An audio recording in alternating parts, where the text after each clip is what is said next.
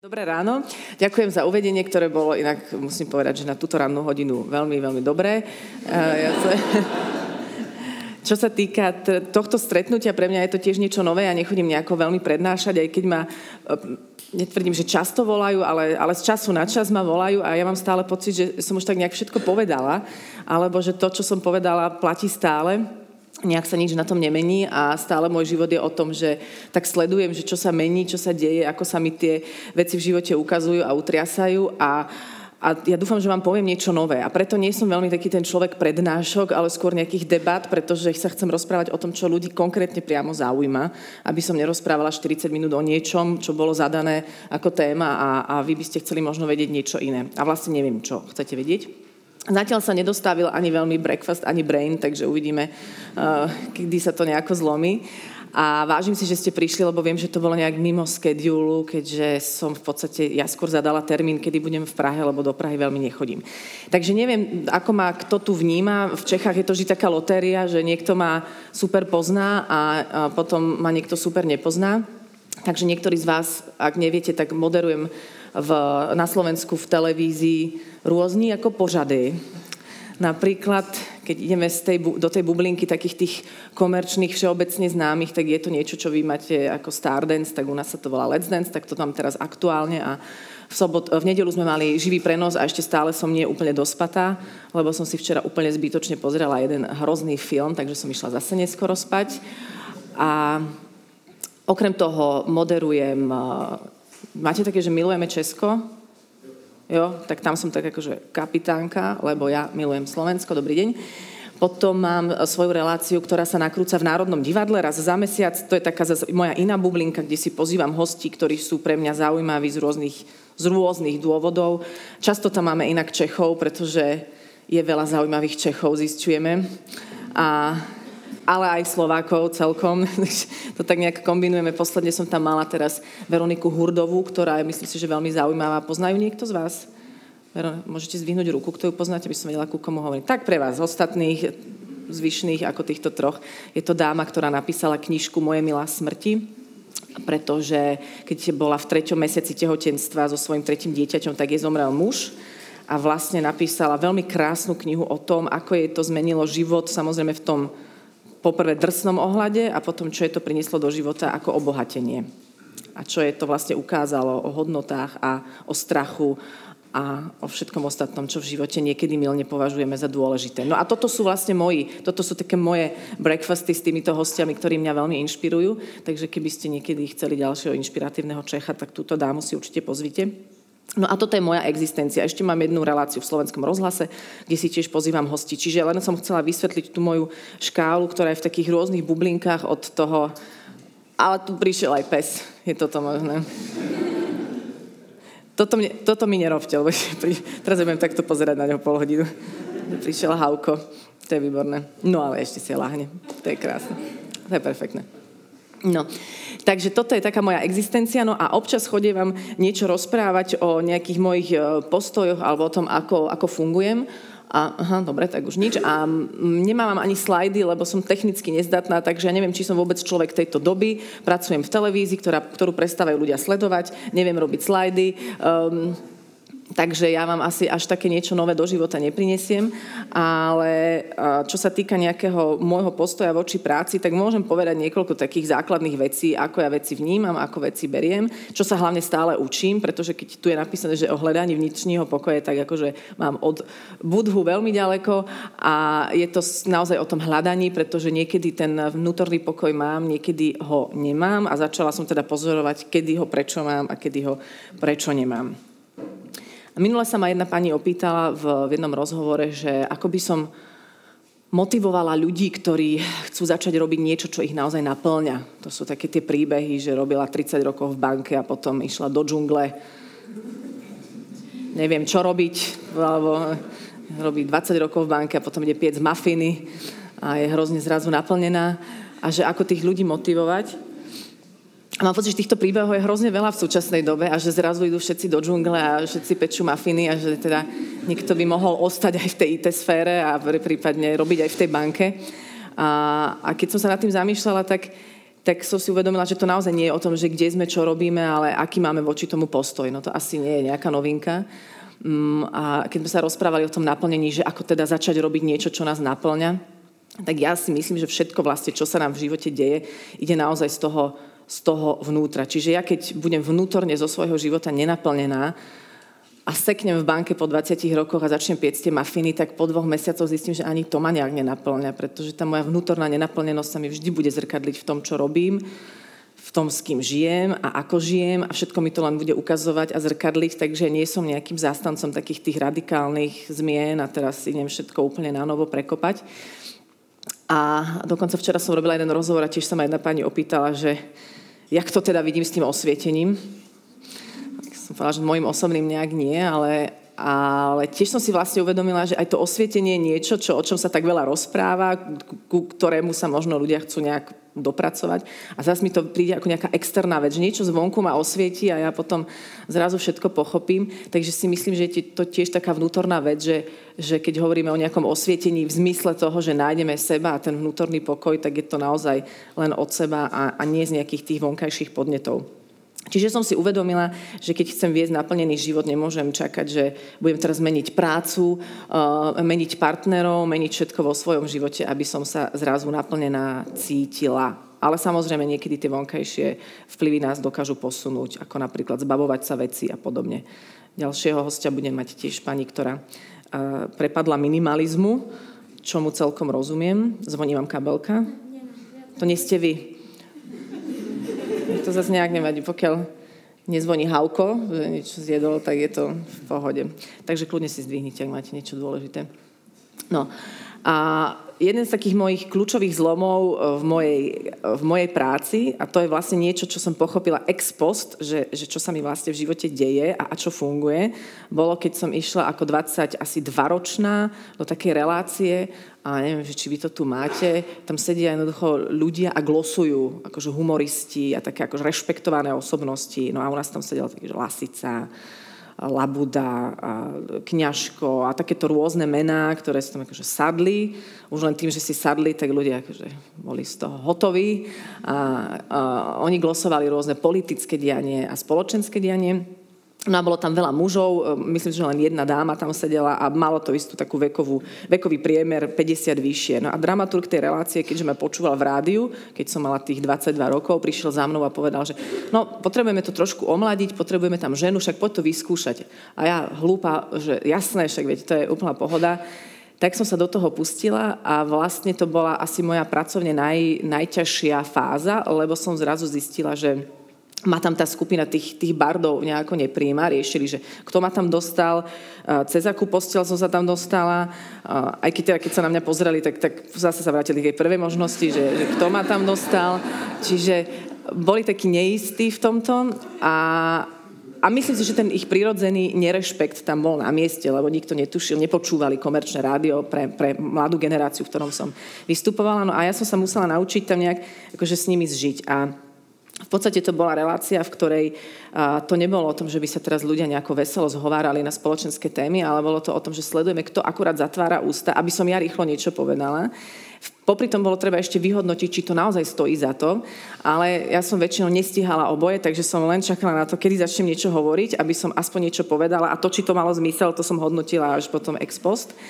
A bola tam taká jedna výborná roztlieskavačka, lebo však v televíznych programoch je teraz väčšia e, nadšený a šťastný kompárs, takže vždy, keď povedal niekto z tých, e, z tých rešpektovaných bardov niečo, čo samozrejme dávalo hlavu a petu, tak to akože išlo strašne, sa išlo tlieskať.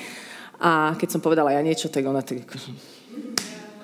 akože nič.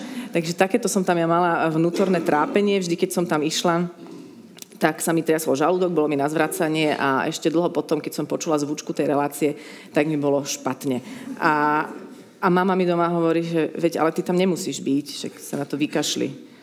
Ja hovorím, že ja viem, veď ja nemám teraz ambíciu byť vtipnejšia ako lasica alebo, alebo hovoriť hlbšie myšlienky, ale nejak vnútorne cítim, že sa tam mám niečo naučiť, že to je nejaká moja skúsenosť, skúška, ktorú keď neabsolvujem, tak sa jednoducho ďalej neposuniem, alebo ma to niekde inde dobehnem. No a pointa tej skúšky bola o tom jednoducho tú situáciu prijať a sa v nej zača- začať cítiť dobre. Čiže nezmeniť situáciu, ale zmeniť svoj postoj. Dobrý deň, ja som to vtedy ešte tak nejak nedefinovala, ale doteraz to považujem za, za ten moment, v ktorom som začala vlastne chápať v praxi, ako to funguje.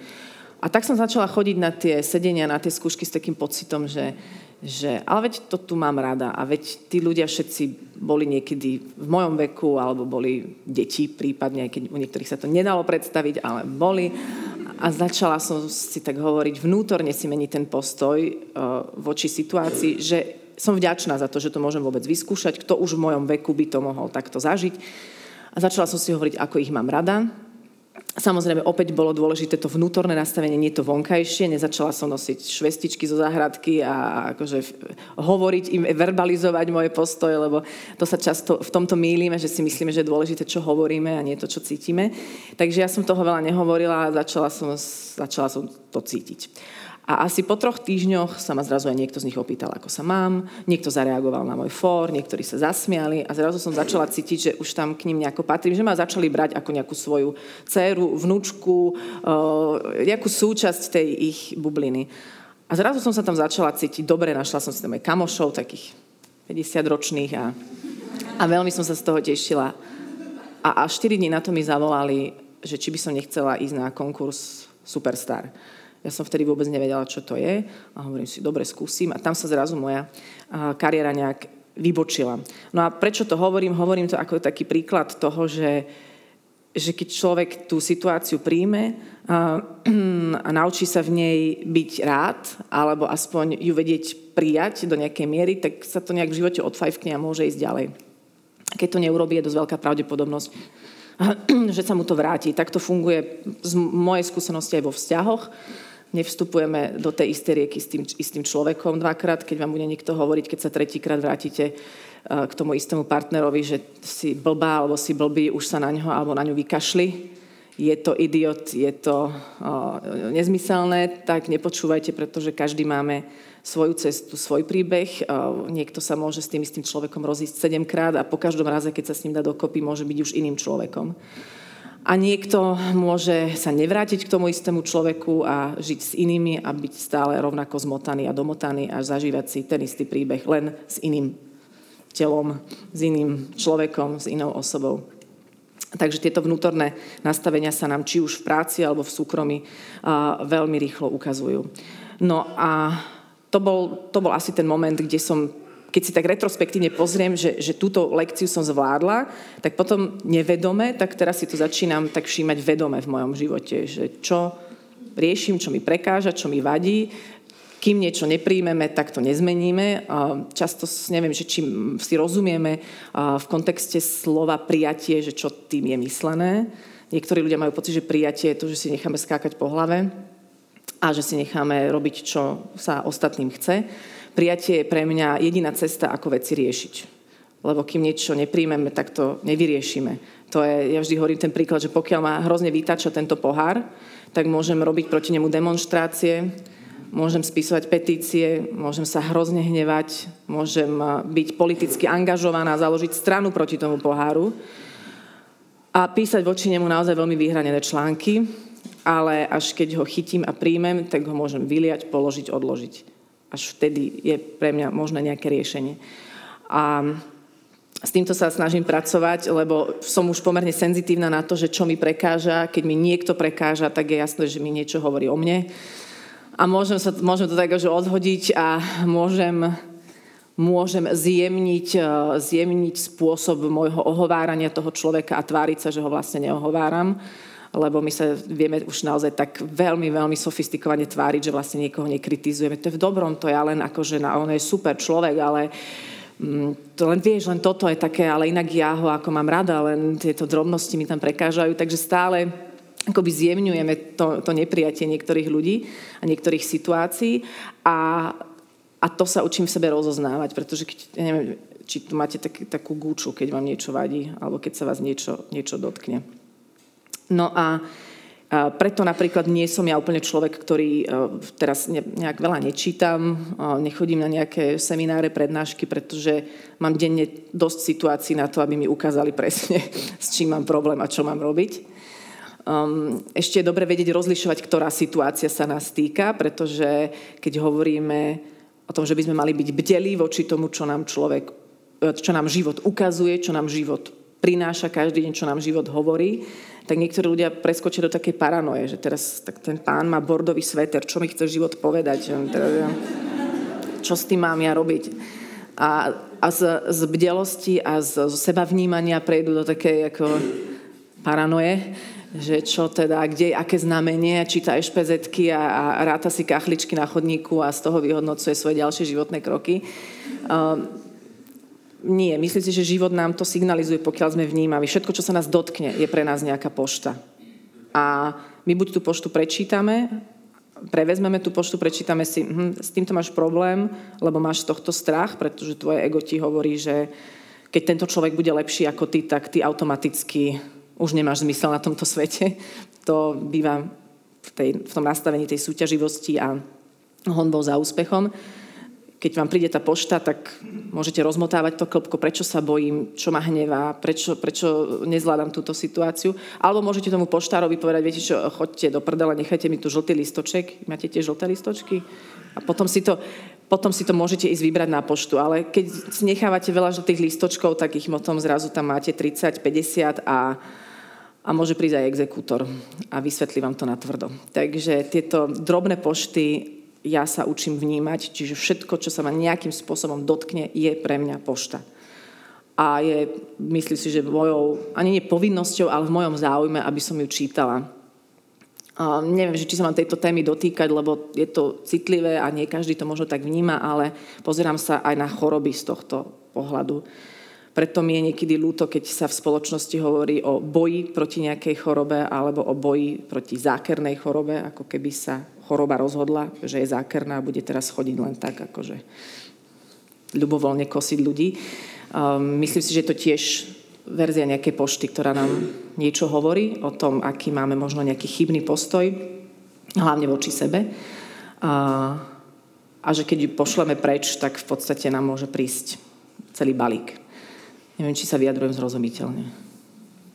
Takže to je tiež niečo, čo ja v živote sa snažím si všímať a byť si toho vedomá a myslím si, že teda nechcem samozrejme nikoho cestu posudzovať ani odsudzovať. Je podľa mňa mm, úžasné, keď sa ľudia vzdelávajú, keď sa nechávajú inšpirovať inými, keď e, nasávajú veľa informácií, ale uh, ja som sa nejak dostala možno do momentálnej fázy, možno, že po nejakom čase zase objavím niekoho, kto mám pocit, že mi otvorí ďalšie rozmery a dimenzie. Ale momentálne som v tej fáze asi tej, tej praxe, že nie je to o knižkách a o seminároch, ale o tom vnímať, čo mi život prináša, lebo poznám aj ľudí, ktorí každý deň odbehnú 12 kilometrov, potom 3 hodiny meditujú a potom sú celý deň vytočení a nevnímaví.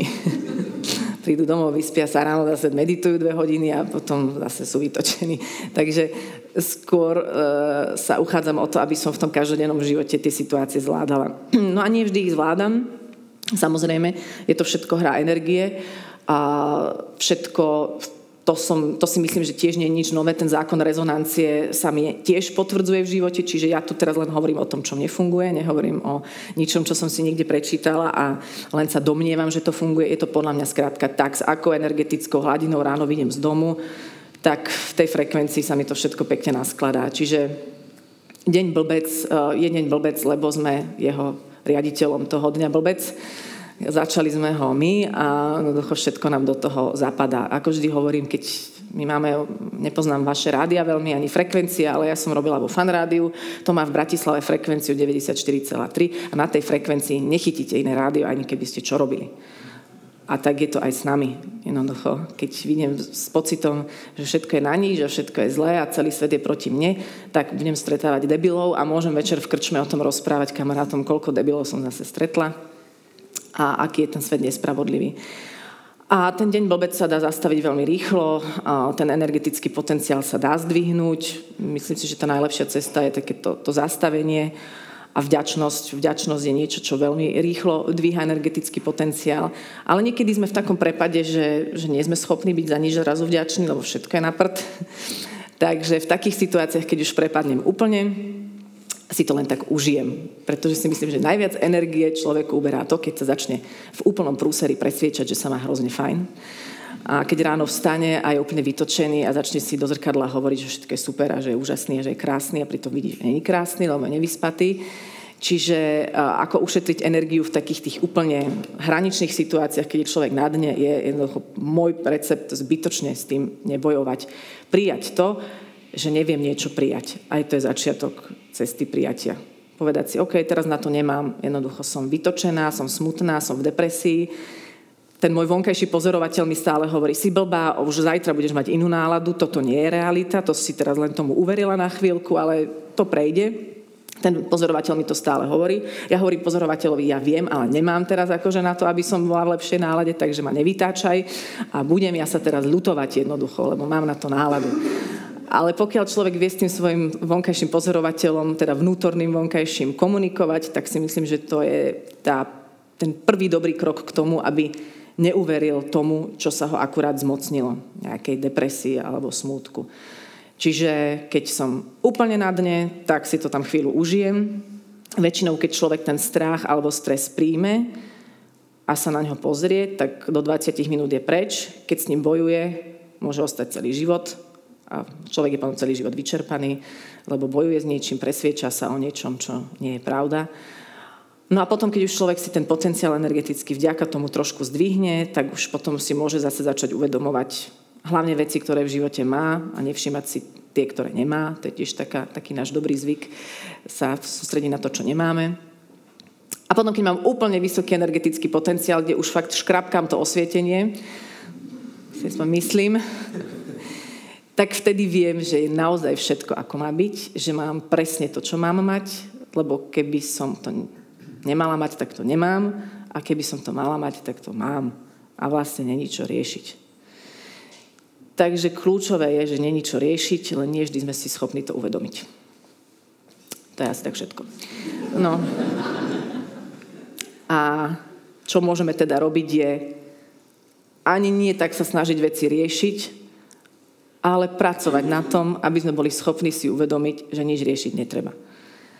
Lebo čím viac sa snažíme ten život žiť, organizovať, riešiť, navigovať, tak sa len unavujeme a ten život si tak hovorí, OK, dobre, tak nebudem ťa žiť, tak si to rieš sám, ale ako vejdeš dobre, komplikuješ si to a my máme pocit, že my vieme, lebo my tu dole ako tie mravce vidíme všetko presne, ako je, ako čo funguje a, a to býva naozaj veľký omyl. Čiže asi ste to mnohí zažili, že keď niečo pustíte a necháte tak, tak zrazu sa to tak akože pekne usadí, udeje, a, a ide to najlepšie, ako to vie ísť. Preto nie som ani úplne človek, ktorý by si dával nejaké ciele. To je tiež taká mm, pálčivá téma. Inak rozumiete všetkému, čo hovorím, čo sa týka Slovenčiny? No vy sa tak, vy sa tak milo na mňa usmievate. Že... Také akože komplikto. Nerozumiete podľa mňa že to je tiež taká uh, kontroverzná téma, lebo minule som bola na nejakej prednáške pre také dámy, ktoré pracujú v poisťovni. A to je veľmi špecifická bublina, pretože tam ide samozrejme o to, čo najviac, čo najrychlejšie. Samozrejme, že v mnohých firmách to nastavenie tak je. Nedá sa tomu čudovať, tá, tá honba stále za nejakým úspechom a, a nejakými ďalšími cieľmi je tak nejak v nás nastavená. Dosiahneme jeden cieľ, tešíme sa 3 minúty a hľadáme ďalší. Jan Mulfajt tomu hovorí cílovej feťák a on o sebe hovorí, že bol cílovej feťák, čiže keď odsudzujeme feťákov, alkoholikov a iných závislákov, lebo my sme strašne šikovní v práci, tak si myslím, že tiež nám len zrkadlia to, že sme rovnakí feťáci. Len máme drogu, ktorá je spoločensky, nielenže akceptovaná, ale hrozne uznávaná v súčasnosti. No otázka je, kam sa s tým môžeme dostať. Samozrejme do rovnakej záhuby, Takže tie drogy sú veľmi, veľmi rôzne a veľmi všelijaké. No a bola som teda na prednáške pre také tie poisťovačky a bola tam taká tá ich náčelníčka, hlavná poisťovačka, ktorá to tiež myslela v dobrom, lebo veď myslím že ľudia majú veľa, veľa akože, dobrých presvedčení a dobrých zámerov tak ako ja mám teraz dobrý zámer e, hovoriť veci, ktoré sú podľa mňa fajn a možno o dva roky si budem hovoriť, že čo som to tým ľuďom narozprávala. Ale ste práve v takom leveli, že to máte počuť, takže to pre vás, je to, pre vás to jediné, čo môžete teraz asi vo svojom živote počuť, takže všetko ako má byť. No a ona im hovorila, jak treba teda ísť za tým a ukazovala im také, také poháre, ona dostávala, ako športovci dostávajú na nejakých tenisových turnajoch a teraz tam mala takú policu a teraz tie ženy tak sedeli a ona už bola nejaká šéf, marketérka, najvyššia pod generálnou riaditeľkou, riaditeľka úseku, neviem, mala takúto nejakú funkciu. A teraz oni všetky tak sedeli a boli z toho také, také zmetené a jak im to išlo v hlavách, že a teraz, keď sa budeme všetky snažiť, tak budeme všetky riaditeľky tej, tej poisťovne, ale veď tam nemôže byť toľko riaditeľov a teraz z, zrazu ako keby zistili, že celá, celé to naše nastavenie, že aj ty to dokážeš, aj ty na to máš, je vlastne o tom, že my všetci by sme zrazu mali byť milionári, generálni riaditeľia, super úspešní vo všetkom. A kto bude to bude no, zametať chodník a že, že zrazu všetci budú super úspešní. No a potom som prišla ja po nej a, a teraz v tých všetkých cieľoch, ktoré dostali, tak tam tak sedeli stiahnuté z energie, pretože namiesto toho, aby ich to motivovalo, tak samozrejme im to dodalo strach ja to nedokážem, ja na to nemám a ja to vlastne neviem a neviem, či to chce. Mne je dobre, keď, keď doma navarím deťom a mne ten môj plat stačí, ale asi sa to neočakáva, asi by som mala chcieť viac a furt sa niekam posúvať. A tak som nastolila tému ciele a hovorím, viete, že ja nechcem teda e, zhadzovať pani, ktorá tu bola pred vami, pretože teraz úplne úprimne, lebo každý má nejakú svoju predstavu o živote, svoj systém fungovania, svoje pravidlá a ja hovorím, viete, ja nemám ciele. A taká pani vzadu, chvála Bohu. A, a hovorí, ja tiež nemám ciele. A teraz, tak, a teraz všetky tak na ňu pozreli, zradila ich. A, a, a ona taká, ja nemám ciele a mne je tak dobre. A ja hovorím, a však ani toto základný cieľ. A niekedy cez, tým, cez tie ciele zabudáme na to, že či nám je vlastne pri tom dobre. A pritom to funguje opačne, pretože keď nám je dobre, tak tie ciele sa dejú. A úplne najľahšie, najjednoduchšie ideme tam, kam máme. A vždy hovorím o tom, že niekto, keď seba úplne nepozná, alebo není zo seba až taký zrovnaný, alebo má ten nižší energetický potenciál, to znamená, že keď máme menej energie, tak sa nám zúžuje aj videnie, to poznáte, keď vás niekto úplne vytočí a stiahne z energie, tak vidíte len jedno, zabiť ho, zničiť ho. to takto zúži. Keď máte vysoký energetický potenciál, tak sa vám rozšíri aj ten pohľad a zrazu vidíte, áno, všetko je OK, všetko, jak má byť. Tento ma vlastne nevytáča, to je jeho problém, všetko vlastne sedí. No a teraz tí ľudia s tým nízkym energetickým potenciálom, o ktorom nevedia, pretože nie sú až tak vnímaví, sa zrazu v tomto úzkom priereze rozhodnú ísť za svojim cieľom. A teraz čo vidia? Iba toto a nič okolo toho. Takže tak hovorím, že takých ľudí je plno v talentových súťažiach napríklad, pretože zrazu všetci sú speváci a každý vidí len to, ako bude spievať a povie iba, že hudba je môj život a, a hudba o tom vôbec nič netuší. Takže uh, môže sa rozhodnúť, že on pôjde za jedným, jedným jediným cieľom, míňa na to energiu, všetko a potom jedného dňa mu to nevíde a buď pochopí, že to nebol správny cieľ, alebo do konca života bude žiť v tom, že život je proti nemu a že mu všetci krivdia. Preto ja si cieľa nedávam, lebo neviem, či som úplne vedomá toho, čo by mne prospelo o 10 rokov. Alebo či by, som, či by mi bolo dobre o 5 rokov akurát tam. Či by som bola spokojná o 2 roky akurát s tým cieľom. A ako som hovorila, keď sa uchádzam skôr o to, aby mne bolo vnútorne dobre, tak mne to ten život potom ukazuje a vedie ma tými správnymi cestičkami. Keď sme sa myšli v aute, tak sa ma pán vedúci pýta, že no a jak to, jak to budete robiť, alebo jak to vidíte, pretože televízia je napríklad niečo, čo už, čo už končí a ja som možno jeden z tých posledných žijúcich tam aj s mojim manželom, ktorý tam chodí poctivo tie, tie správy robiť a ja chodím robiť poctivo tú zábavu a ešte stále to niekto sleduje, ale predpokladám, že aj vy patrite do tej bubliny, ktorá skôr nesleduje televíziu alebo si stiahne niečo vlastné. A teraz by som mohla doma sedieť a sa hovoriť, kurník, z čoho ja budem žiť o tri roky, však to televíziu už nikto nebude pozerať. A nejak si hovorím, tak z nejakého dôvodu som ja tam na tom chvoste tej televíznej existencie, z nejakého dôvodu to mám robiť. A keď budem v tom spokojná, tak ma to prirodzene niekam odvedie. Netvrdím, že na internet, lebo tam sú už zrazu všetci, takže už nakoniec je, všetci sa navzájom pozerajú na internete. A, ale možno budem robiť niečo úplne iné, ale nejdem do toho s nejakým strachom, ale s pocitom, že aj tam mi bude dobre. Nech to bude čokoľvek. Takže sa snažím nejak zbavovať týchto obáv a týchto nejakých presných plánov.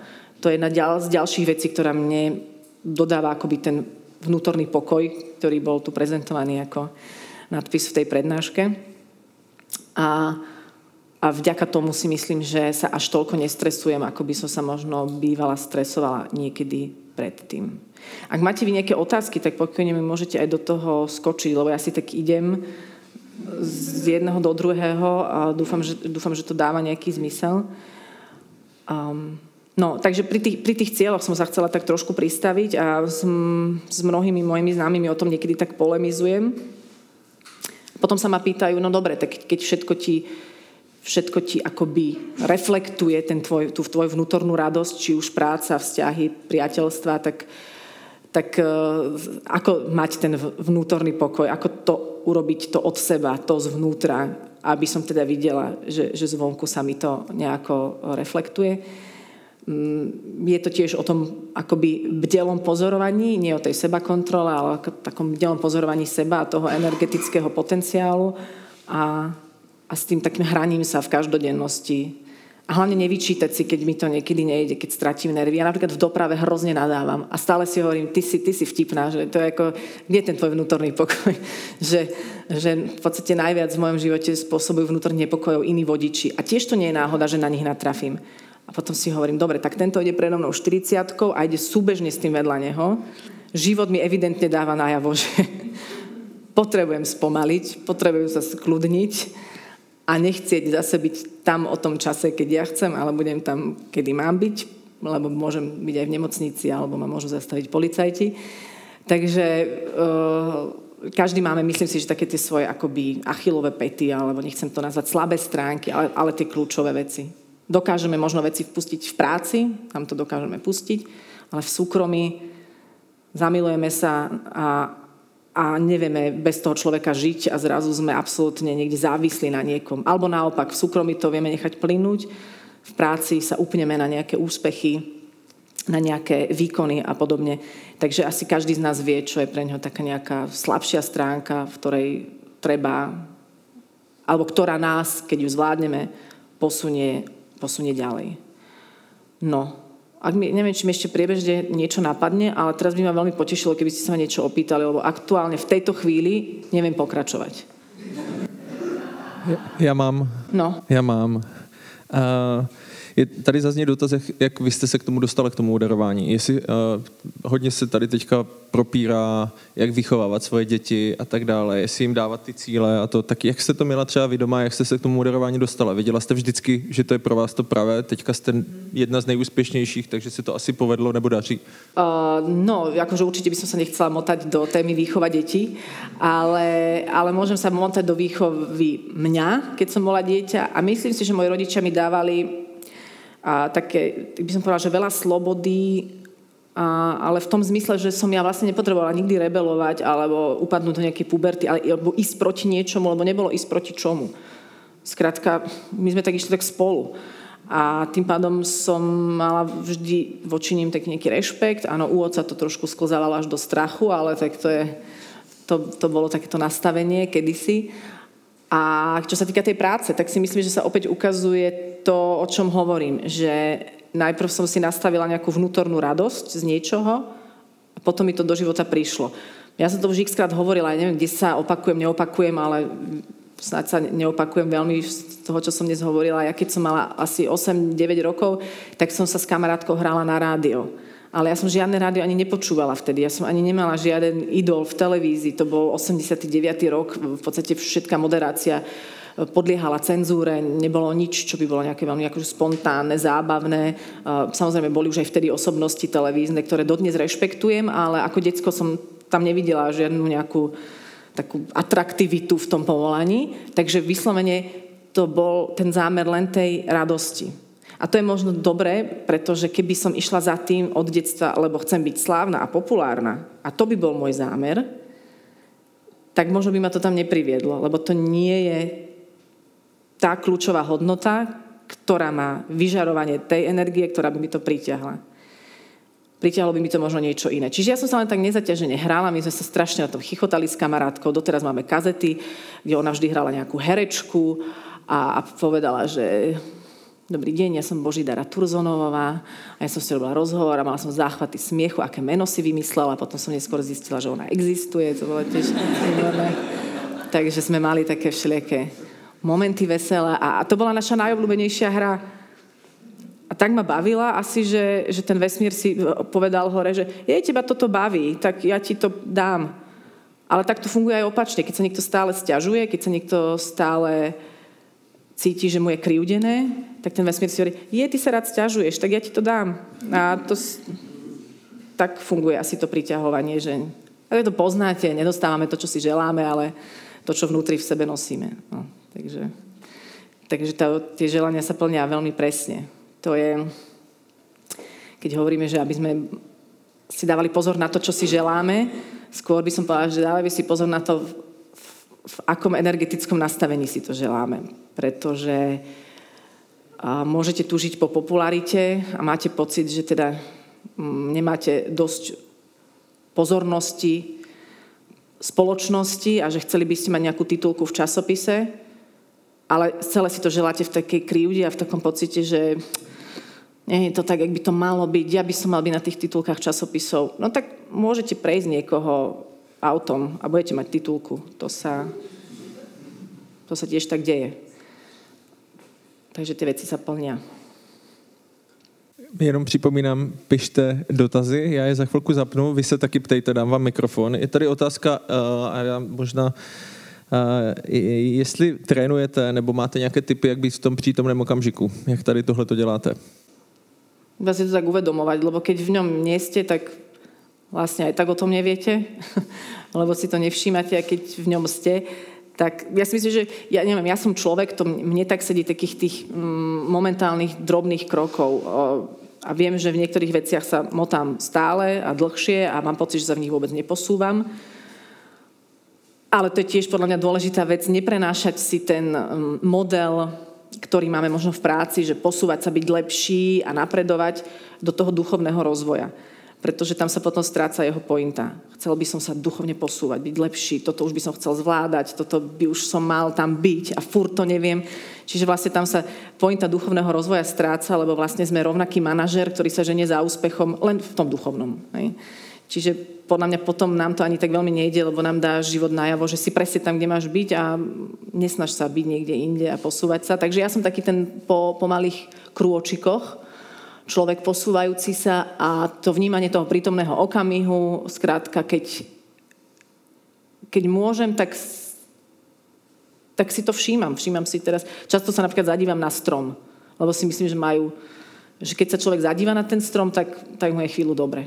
Že sa nepozriem na neho len tak, ale že sme, je aký pekný strom. A on podľa mňa si hovorí to isté a je to o mne. A je to také vzájomné vymienianie. Veronika Hurdová to hovorila pekne, to je tá dáma, o ktorej som spomínala ju predtým, že čo je vlastne tá, tá veľká zmena v živote priniesla. A jedna z tých vecí bolo užívanie si rutiny.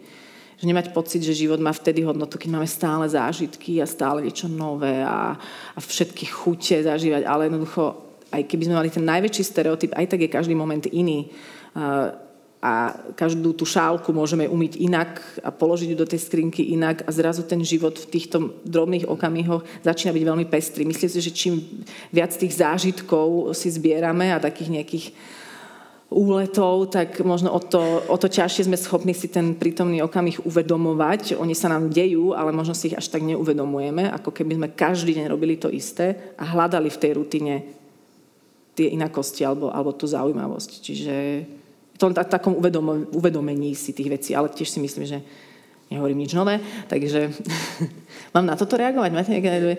Aha, dobre. Chcete, ja vám to budu číst? Ale... Ja to vidím, ja to vidím. Často... Nie, v pohode. Často je v proudu události během dne těžké uvědomit si, že nás ovládají emoce. Uh, no, tak áno. Tak ale je to o tom si to vedieť uvedomovať. Minimálne si myslím, že prvý dobrý krok je byť schopný si to uvedomiť, že teraz ma ovláda emócia. Áno, neviem sa jej teraz zbaviť, ale aspoň neuveriť tomu, že ja som tá emócia. Hej, že teraz som smutný, ale sa nám často stane, že keď prepadneme do nejakej depky, tak zrazu si hovorím, tak a to už je navždy takto. To je konec. To už je jednoducho, to je prúser. A človek na druhý sa zobudí a už sa niečo udeje a trošku sa to zase tak rozplynie a zase je tá obloha čírejšia. A takisto sa nám stáva, že keď sme v nejakej eufórii, tak je, uveríme tomu, že to už je navždy. Takže skôr si tak uvedomovať, že tie emócie nás nemusia ovládať, môžu nás rôzne navštevovať, rôzne byť prítomné v našom živote, ale ovládať nás nemusia. Lebo potom vznikajú také tie vraždy kuchynským nožom, keď eh, sa človek nechá ovládnuť emóciou a, a robí veci, ktoré by za normálnych okolností neurobil. Dobrý den. Dobrý deň.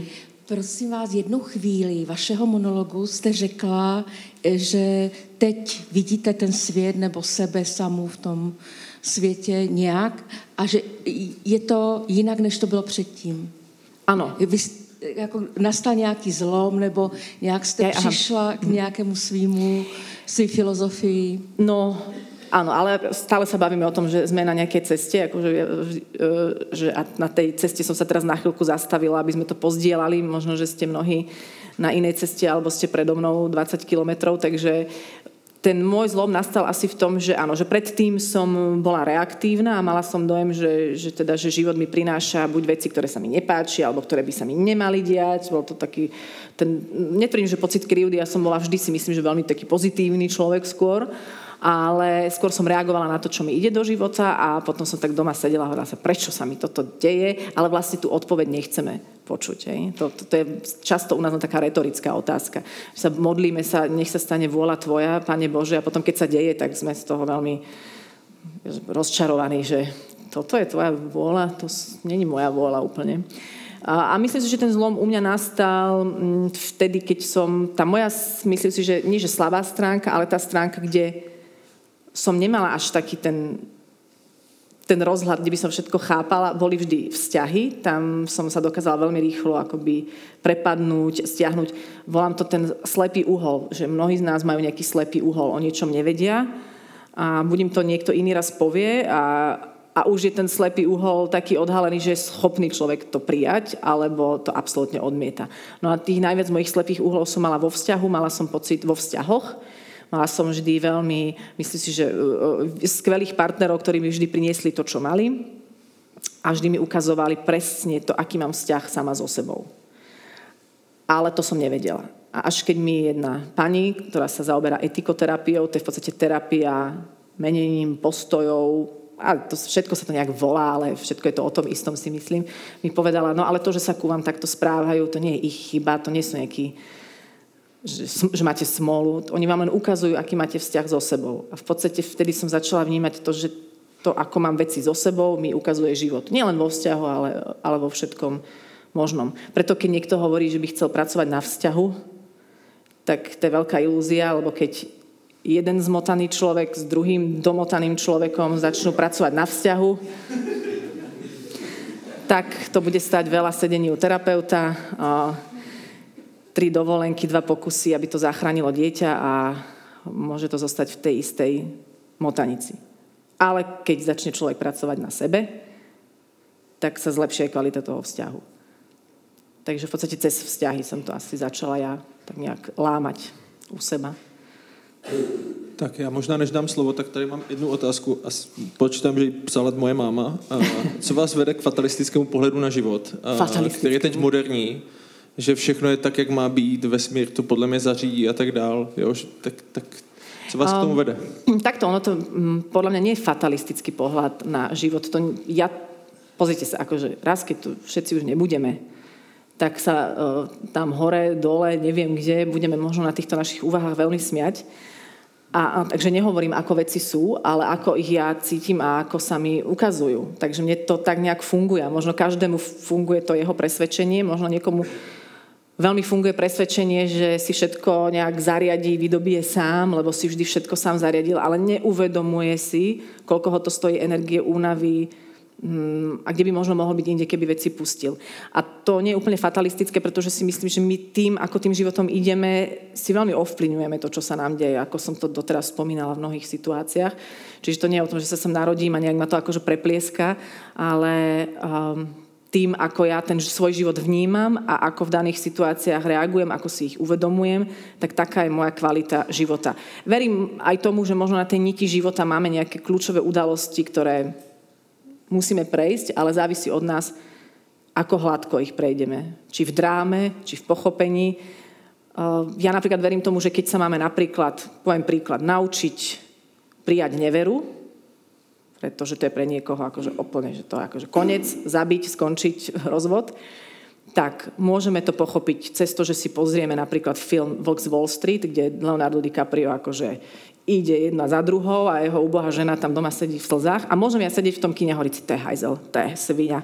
A, a nepríjmať to. Alebo si poviem, že OK, to je ich príbeh, ich cesta, ona sa má naučiť možno väčšej sebaúcte, on má tiež nejakú lekciu, ktorú si má prejsť a neposudzujem to a poviem si, OK, to je ich, ich skúsenosť, majú si to zažiť, nie je niečo len zlé a dobré, nie je nevera zlá a vernosť dobrá, alebo poznáme verné vzťahy, kde dvaja vedľa seba žijú nešťastní a nenaplňajú svoju, svoj potenciál a svoju lásku. Čiže nič nie je čierno-biele. A ja vidím z toho kina poviem si, OK, nevera nie je nevera, je to pre niektorých ľudí nejaká lekcia, aby sa mali niečo naučiť.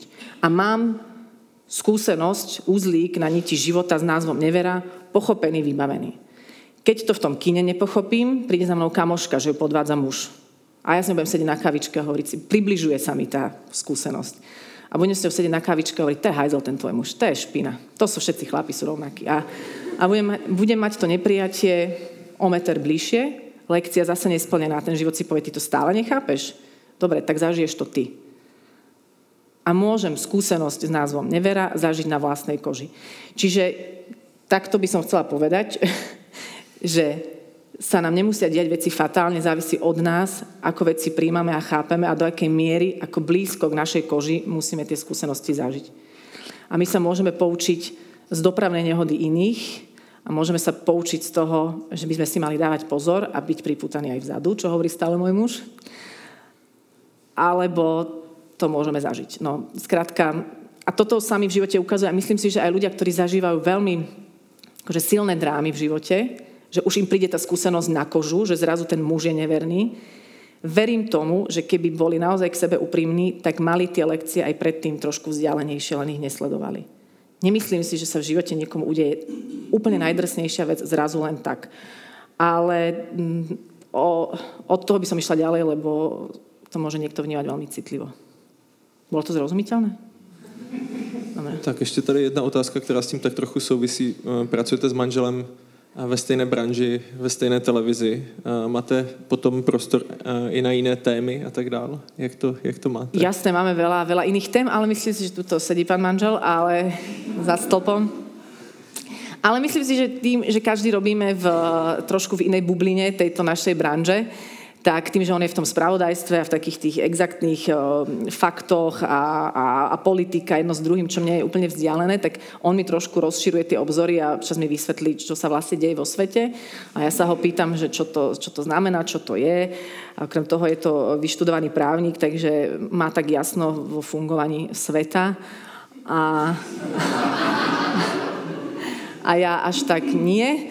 A, a ja robím zase tu, akože, e, voláme to škatulka zábava, no, tak zábava má rôzne odtiene aj v tom divadle, keď sa rozprávam s ľuďmi, to nie je vždy prioritne o zábave, ale akože je to ten druhý pol. Takže v tomto sa tak obohacujeme a zároveň je výborné, že sme z tej istej branže, lebo zase veľa vecí chápeme um, ako fungujú, nejdeme sa z toho rozsypať, keď uh, zrazu sme niekde v novinách, pretože keby som žila s niekým, kto je, uh, nazvime to úplne nejaký civil, žijúci v tej, v tej svojej bubline, tak by z toho mohol mať infarkty a hysáky a tak to, to spolu neprežívame. Takže má to svoje výhody. A máme aj iné témy. Teraz si, teraz si zrovna neviem na žiadu spovedať. Slyším, že vyprávíte o tom, že se necháte ovlivňovat tím, co na vás působí, že vám to prostě něco jakoby říká o tom, jaký je svět a jak, jak byste možná, jak, jaká jste vy potom. Eh, necháváte se cíleně něčím inspirovat? Že byste přímo si řekla, fajn, chci se třeba nechat od někoho profesionálně inspirovat. Nebo už je tam to slovo cílenie a už je to pro vás trošku nebezpečná věc? Nie, akože ja by to určite nevnímala nebez, nebezpečne. Myslím si, že nejaké také, akože ja si za nejaké drobné uh, ciele dávam, alebo ako by som to nazvala, nejaké zámery. Tak by som povedala, že zámer. Zámer.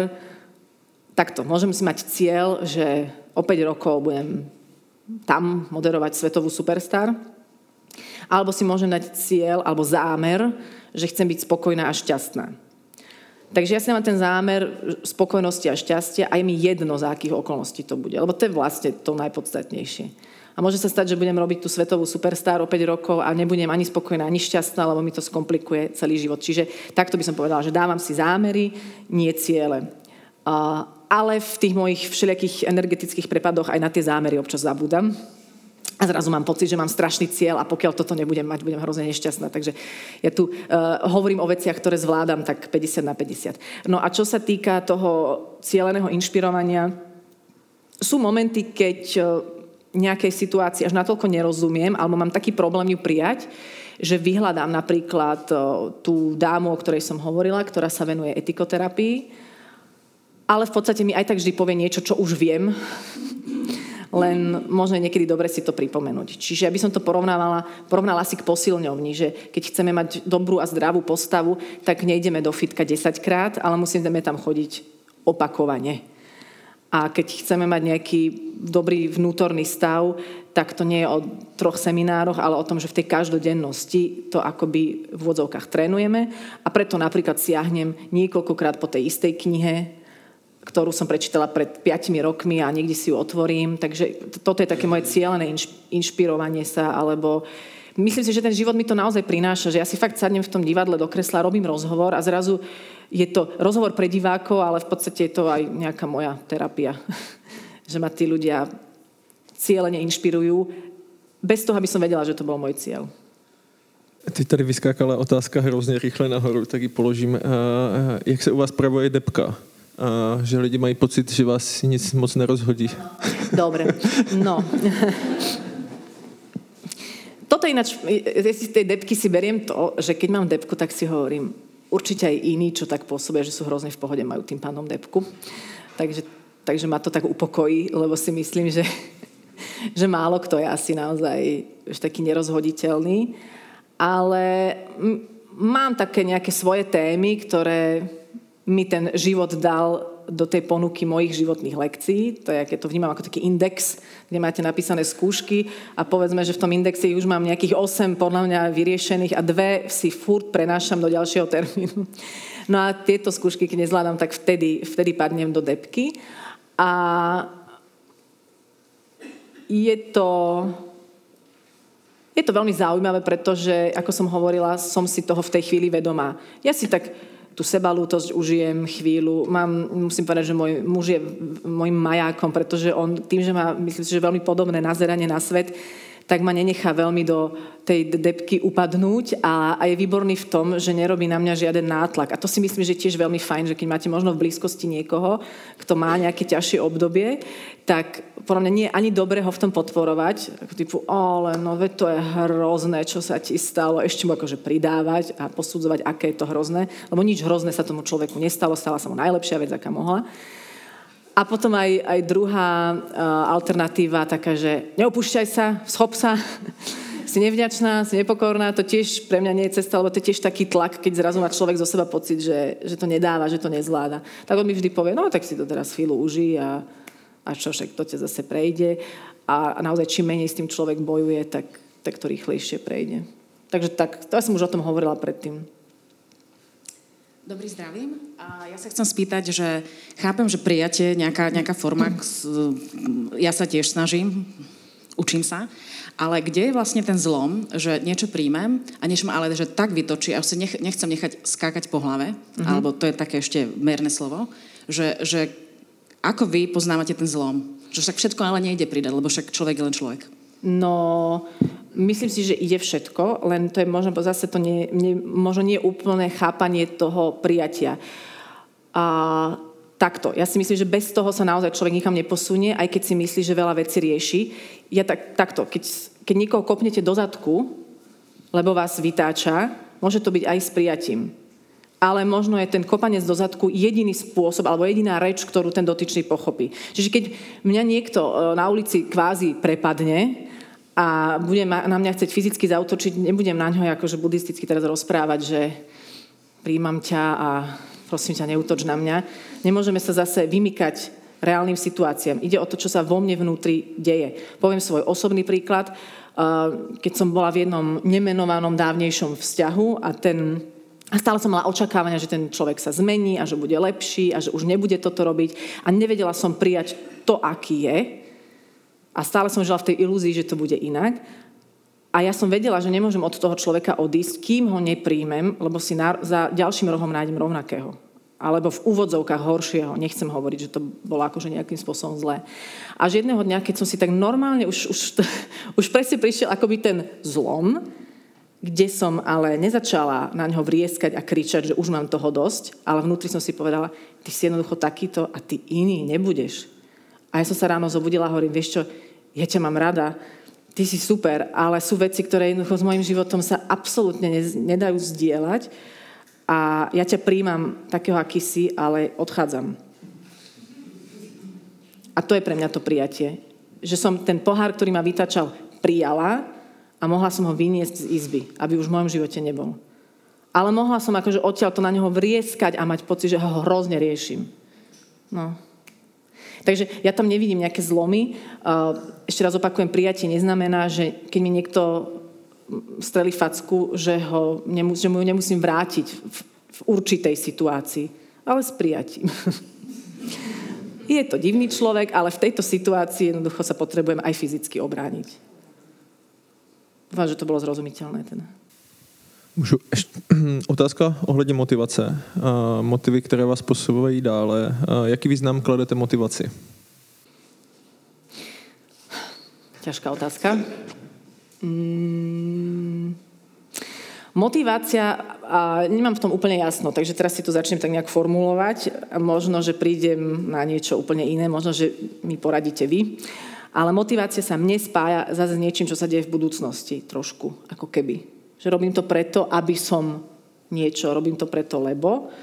A, a tento typ motivácie mm, ma tiež vlastne zase od, odvádza od toho prítomného okamihu. A keď niekto niečo robí len preto, že ho to v tom danom momente baví, tak si myslím, že to už vlastne ani nie je motivácia, ale že to je také nejaké prirodzené napojenie sa na seba. A v tom momente mi ten pojem nejak odchádza zo života. Takže asi, asi nemám nejak motiváciu. Dobré ráno. Dobré ráno. Kuba Macura. A Adelo, vy jste celebrita. Hmm. A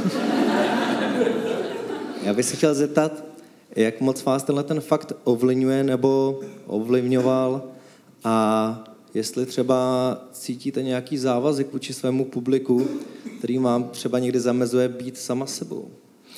No ja myslím, že jediný záväzok, ktorý mám voči publiku, je jedine byť sama sebou. To je jediné, čo si myslím, že to publikum si zaslúži, alebo, alebo neviem, že či chce. Sú ľudia, ktorí ma nechcú v žiadnej verzii, takže to je úplne jedno. Ale čím viac je toho akoby publika a toho nejakého tlaku, že by som mala nejaká byť, o to skôr si hovorím, že jediná cesta je byť sama sebou. Takže mňa nič nejak neobmedzuje, dokonca nevnímam ani ako obmedzenie to, že napríklad robím komerčnú reláciu, kde nemôžem povedať toto, toto alebo ono, Verím to tak, že toto sú pravidlá hry tejto komerčnej relácie. Ja neviem sa tváriť, že teraz som neslobodná. Mám iný priestor, kde môžem hovoriť iné veci a v podstate všade sme v nejakej súčinnosti s ostatnými, takže nemôžeme sa tváriť, že pokiaľ nemôžem teraz úplne robiť, čo chcem, tak vtedy som neslobodná. Čo sa týka toho faktu, že čo ja viem, že ma viac ľudí pozná, tak je to taká tá slovenská celebritnosť, čo je veľmi praktické, lebo zajdete do Heinburgu, do Billy si nakúpiť a celebritnosť e, skončila. Aj keď chodí tam dosť Slovákov, takže tam nejaký presah tam je. A, a takisto aj v, e, tuto u vás v Českej republike je to také veľmi bizarné, pretože ako som na úvod hovorila, sú ľudia, ktorí akože, e, odpadávajú a potom sú ľudia, ktorí netušia vôbec, takže stále nikdy neviem, že kto ma pozná a nepozná. Je to určite veľmi zaujímavý príbeh, ktorý žijem, to s, to, s tým, že ma ľudia poznajú, je to, mm, mňa to nejakým spôsobom neobťažuje a som si vedoma toho, že niektorí ľudia sa so mnou bavia inak ako s inými že keď ja sa rozprávam s niekým, kto nie je známy a, bavíme sa o tretej osobe, poviem, že kto je taký milý stále ku mne, no, no tak k tebe možno, ale ku mne nie. Čiže uh, uvedomujem si, že mi to neprináša vždy úplne reálny pohľad na niektoré veci, ale som si toho vedomá. Ale nejakým spôsobom ma to neobťažuje. Nie je to Hollywood, lebo, lebo je to Slovensko a si, tak, si tak žijem a robím vlastne, čo chcem. Tady mám hned navážu. Jak se s tímhle tím přístupem vaším vyrovnáváte s tím světem showbiznisu, kde je spousta celebritek, povrchnosti, peníze a tak dále tam hrajou roli. Jak, jak tady do tohohle toho to zapadá? No myslím, že to je tiež také kategorizovanie alebo generalizovanie. Ja viem, ja to nevyčítam. Prečíta, prečítali ste otázku, ja ktorú ste tam sám tajne poslali. Uh, takže... Um, no, že, je to, že to je opäť taká škatulka nejaká, že v tom, v tom svete showbiznisu tam všetci len ako naháňame prachy, fetujeme a súložíme, akože to, to tretie v zásade platí, ale myslím, že tak, tak, tak, tak v norme, tak v norme. A, a, a myslím si, že to je akože mikrosvety sú všade ako keby nejakým spôsobom rovnaké. Keď ja prežívam, čo si o mne myslí celé Slovensko a som z toho hotová a vystresovaná, tak nejaká pani, ktorá pracuje na pošte a má kolektív siedmých kolegyň, môže rovnaké emócie prežívať z toho, čo si o nej myslí tých ďalších šesť. Čiže to je naozaj len o tom, ako tento svoje miesto v tej bubline vnímame a je v tom v showbiznise, e, len to poviem rýchlo, veľa veľmi zaujímavých ľudí, ktorí sa naozaj, s ktorými sa dá rozprávať a často žijú veľmi normálne, v tom peknom slova zmysle obyčajné, e, plnohodnotné životy a, a mnohí majú úžasnú energiu a ja neviem, asi poznáte Dana Dangla z Partičky, tak on je, čo, čo sedí za tým stolikom a má záchvaty smiechu, tak on má napríklad tak, tak dobrú energiu, že je to jeden z ľudí, pri ktorých rada len som, lebo už len to jeho vyžarovanie mi prospieva. Takže je to rovnaká štruktúra spoločnosti ako podľa mňa všade inde. A čo sa týka, čo ste ešte spomínali, peniaze. No tak takto, no veď to vždy o tom postoji, áno. Peniaze nekazia charakter, len môžu niekedy ukazovať to, čo v sebe dlho nosíme. Takže ja napríklad s peniazmi nemám nejaký problém, mám ich rada a nejak sa im, nejak sa im nevyhýbam, neberiem ich ako nejaký problém. Uh, a možno preto, že ich mám rada, tak oni nemajú problém ku mne prísť. No. Keby som ich začala hodnotiť z metafyzického hľadiska ako, ako zlo a skazu, tak ja byť peniazmi tiež ku mne nejdem. No. Zase zvážníme. Jak bojovat se slabým místem s tím, že nemám příliš sebe důvěry a to mi brání v práci? Hm, no ja tiež, tiež je u mňa otázne, a, aká je tá moja skutočná seba dôvera, pretože dostávam veľa akoby toho approvalu zvonku. A keď si človek na ten approval nejako zvykne, alebo ak sa to je, tak to potvrdenie, áno, potvrdenie toho, že teda mám zmysel a som super a neviem čo, tak vtedy si človek to zvykne, ide si na tej vlne a zrazu sa môže stať, že tí ľudia, ktorí dávali to potvrdenie, zrazu odídu alebo mi štyria prídu povedať, že som úplne hrozná a vtedy zostane také, že aha, prečo? A zrazu celé moje sebavedomie sa niekde prepadne a vtedy si uvedomujem, že tak je to moje, moje sebavedomie alebo je to len moje vedomie môjho publika. A vtedy sa mi ukáže tá, tá ilúzia toho sebavedomia. Takže je to aj pre mňa zaujímavá téma a myslím si, že kvôli vlastnému sebavedomiu ma život možno položil do tej hry, ktorú hrám, do toho príbehu, ktorý žijem, lebo uh, o to skôr sa musím naučiť mať to vlast, tú vlastnú seba hodnotu a nemať ju závislú od, uh, ako, od, od publika, od nejakých odoziev. Ako hovorí Antony de Melo v mojej obľúbenej knihe Bdelost, že vlastne sa potom stávame takou opičkou niekto stlačí gombík a my sme šťastní, lebo nás niekto pochválil, niekto stlačí gombík a zrazu sme úplne nešťastní, lebo si nás nikto nevšimol a nedostávame tú pozornosť, ktorú by sme chceli. Čiže v tomto, v, te, v tomto hyperbolizovanom svete, v ktorom uh, ja fungujem, je to veľmi dobrý trenažer na hľadanie toho skutočného seba, vedomia a tej seba hodnoty. A ako nabrať seba dôveru, je to podľa mňa zase opäť o tom prijatí, pretože keď je niekto neseba vedomý, tak vlastne nie je si vedomý seba a nevie o sebe. Ako náhle ja o sebe viem, že v takejto situácii sa necítim dobre, neviem ísť za šéfom a povedať mu, že chcem viac peňazí, neviem sa hádať s kolegom. A, a tá neseba dôvera potom vzniká z toho, že si hovorím, chcel by som byť iný. Tak to je ten rozpor, to je vlastne to pr- pr- prvotné neprijatie seba. A keď je človek schopný sa prijať a povedať si, OK, ja toto neviem, tohto sa, z tohto mám strach, a iný kolega si vie vydúpať lepšie podmienky, ja to neviem, mm, tak podľa mňa ten prvý krok k tej seba dôvere je to seba uvedomenie si seba, že OK, tak som taká. Až vtedy, keď to príjmem, tak si myslím, že môžu začať také tie dielčie kroky v tom, že môžem pomaličky tie svoje postoje meniť. Ale keď budem seba odmietať a budem si vyčítať, že som iná, ako by som chcela byť, tak si myslím, že to zase to riešenie pohára na dva metre. Myslíte, že to potešilo túto osobu? Pekný svetok, kde ste ho zobrala? To, to musíte říct teďka. To ja som ho kúpila. To je, tak, akože...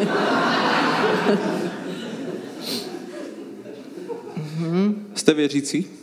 Áno, áno, to je tiež taká debata na dlhšie, ale ako som, ako som povedala, že verím v tieto nejaké princípy života a keď niekto chce, môže to nazvať princípy života v súčinnosti s Bohom, s vyššou silou. S... Ja si myslím, že ako keby, uh, že každý máme v sebe taký ten čip toho božského alebo toho, čo nás presahuje a keď ho aktivujeme a sme v tom kontakte, tak vtedy sa tá naša viera naplňa a môžeme ju nazvať ako chceme.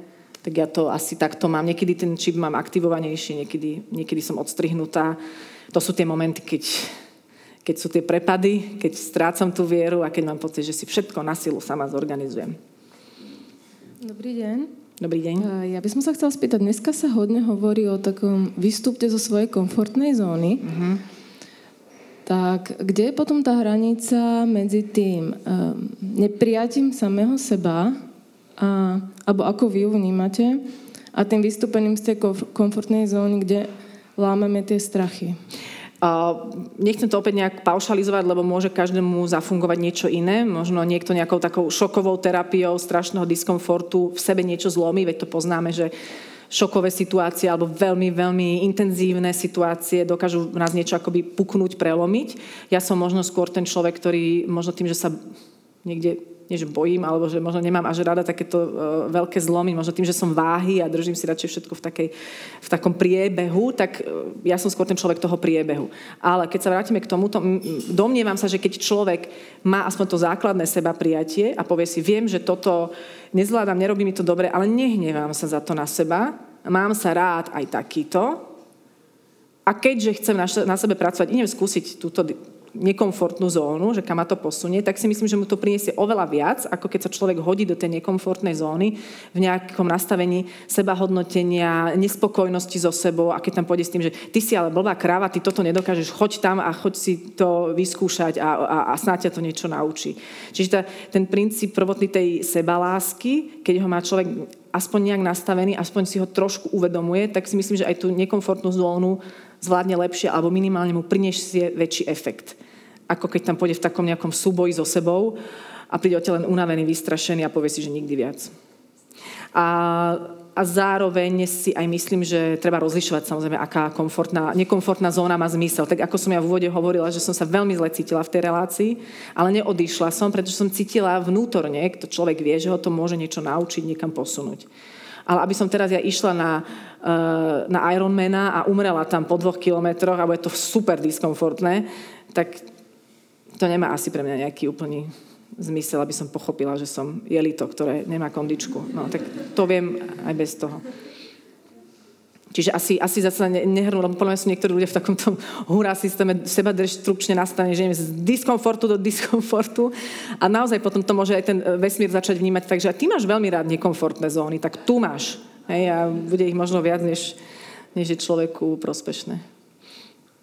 Tak dobré ráno. Já, já se chci zeptat, jak se Adelo v životě rozhodujete, protože to, co slyším, je spíš na základě nějaké intuice, nebo jsou momenty, kdy skutečně uh, tam je víc to o tom uh, nějakém faktickém, rozumovém uh, analyzování, co by bylo dobré pro mě v tuhle tu chvíli. I třeba zůstat v tom přítomném okamžiku, ale kde je pro vás ta rafička, kde si řeknete, půjdu tudy nebo tudy? Je to víc ta intuice nebo ten rozum? No malo by to byť asi naozaj viac tu, lebo ja si dokážem týmto strašne veľa vecí od, o, vyargumentovať a odôvodniť. Ja som tu že celkom šikovná v tomto, takže ja niečo zacítim, viem, že by som mala ísť doľava a zrazu ten rozum takto vychrli 27 argumentov, prečo mám ísť doprava a potom idem doprava a je to také, a som vedela, že som mala ísť doľava, čiže ešte k tomu som, ešte, ešte k tomu som váhy, takže to už je od, to by vedel Viktor rozprávať od vyberania si v reštaurácii, kde si po dlhom zvažovaní vyberiem to najhoršie, lebo racionálne zvážim, že by som nemala veľa múky a nemala by som veľa mesa, potom nejakú úplnú hrôzu si dám a, a závidím mu a on potom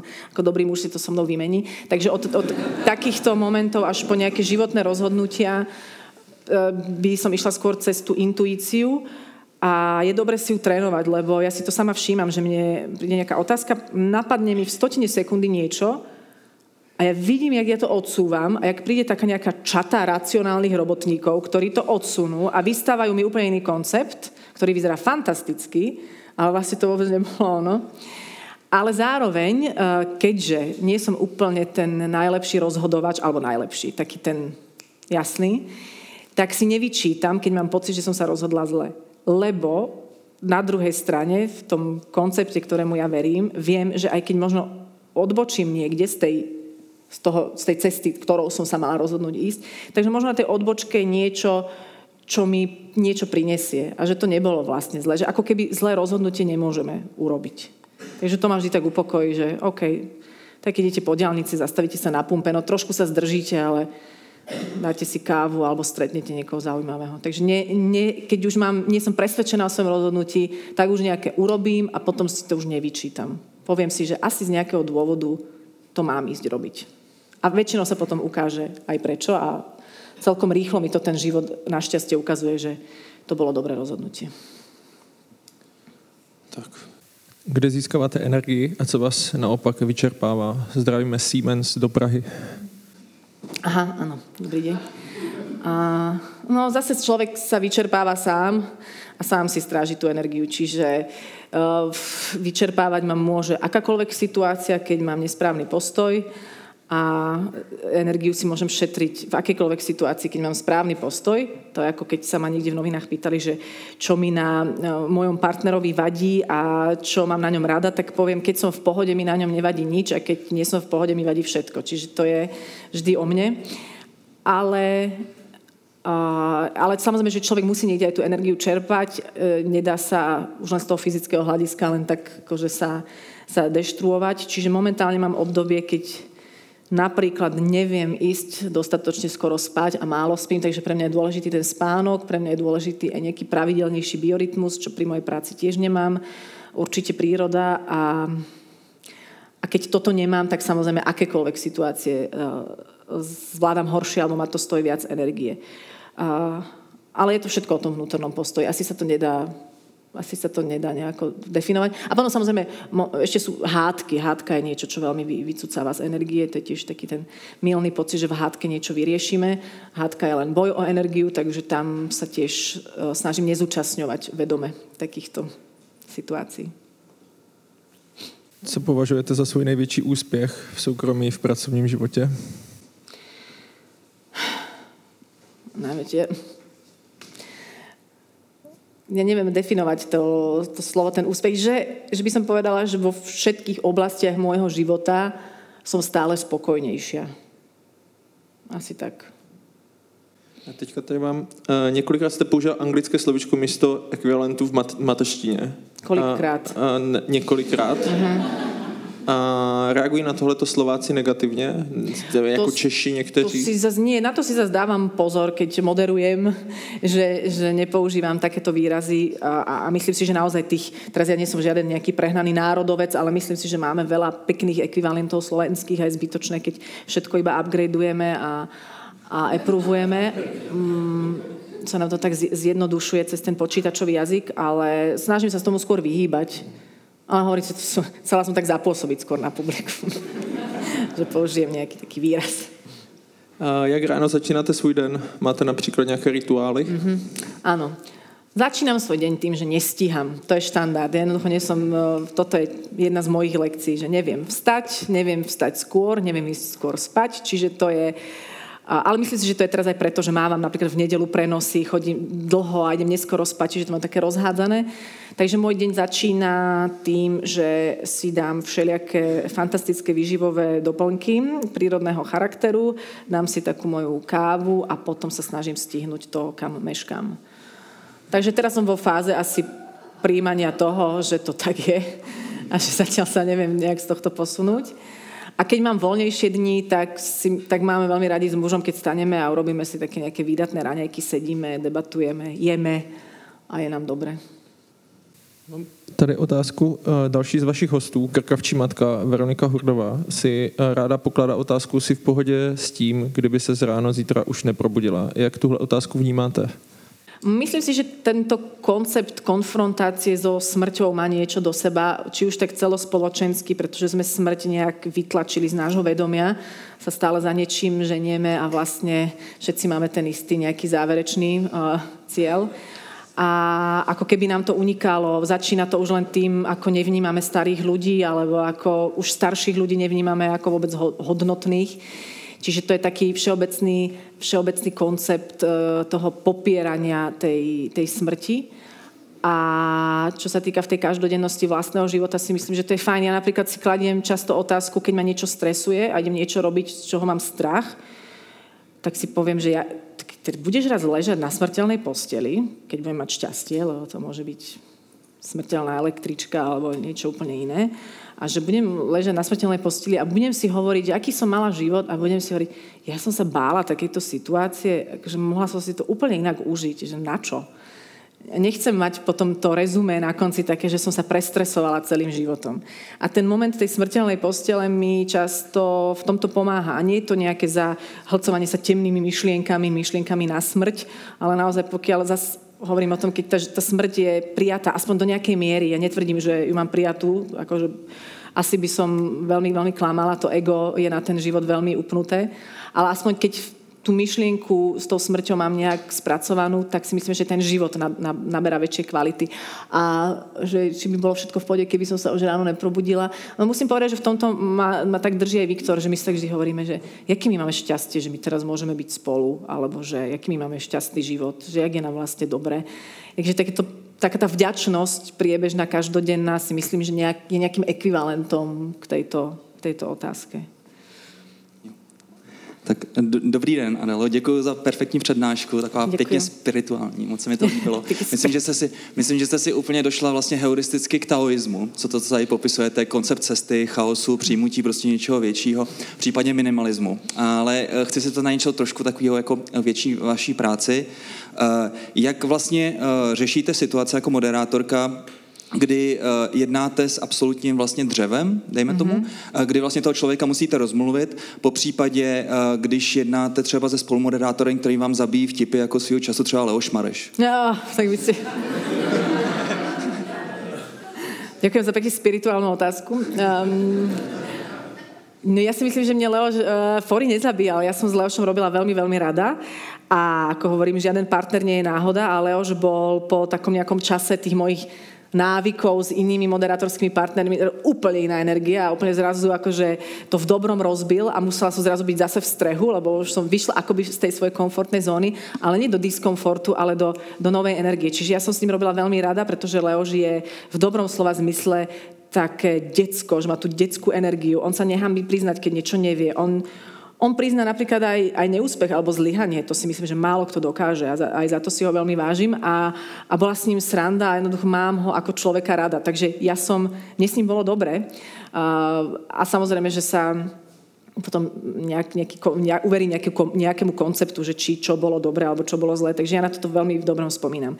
Um, myslím si, že som človek, ktorý aj tým, že som váhy, tak keď s niekým spolu moderujem, tak ho celkom rýchlo navnímam, pochopím, ako asi s ním. Takže ja si o sebe myslím, že jedna z mojich kvalít je, keďže jedna z mojich silných stránkov, najsilnejšia stránka podľa uh, Mulfajta je prispôsobivosť. Ale teraz nie taká, že po, po, seď panenko v koute, budeš-li hodná, najdovte, ale že viem sa prispôsobiť situácii, čiže viem celkom rýchlo navnímať človeka a myslím si, že prospievam svojim spolumoderátorom v tom, že spolu akoby to ešte posunieme niekam k lepšiemu tým, že hľadám, ako sa na ňo napojiť ako puzzle. A, a čo bola tá otázka predtým ešte? Pri Leošovi som sa zastavila, že situácia, keď je niekto, že ho potrebujem rozmluviť.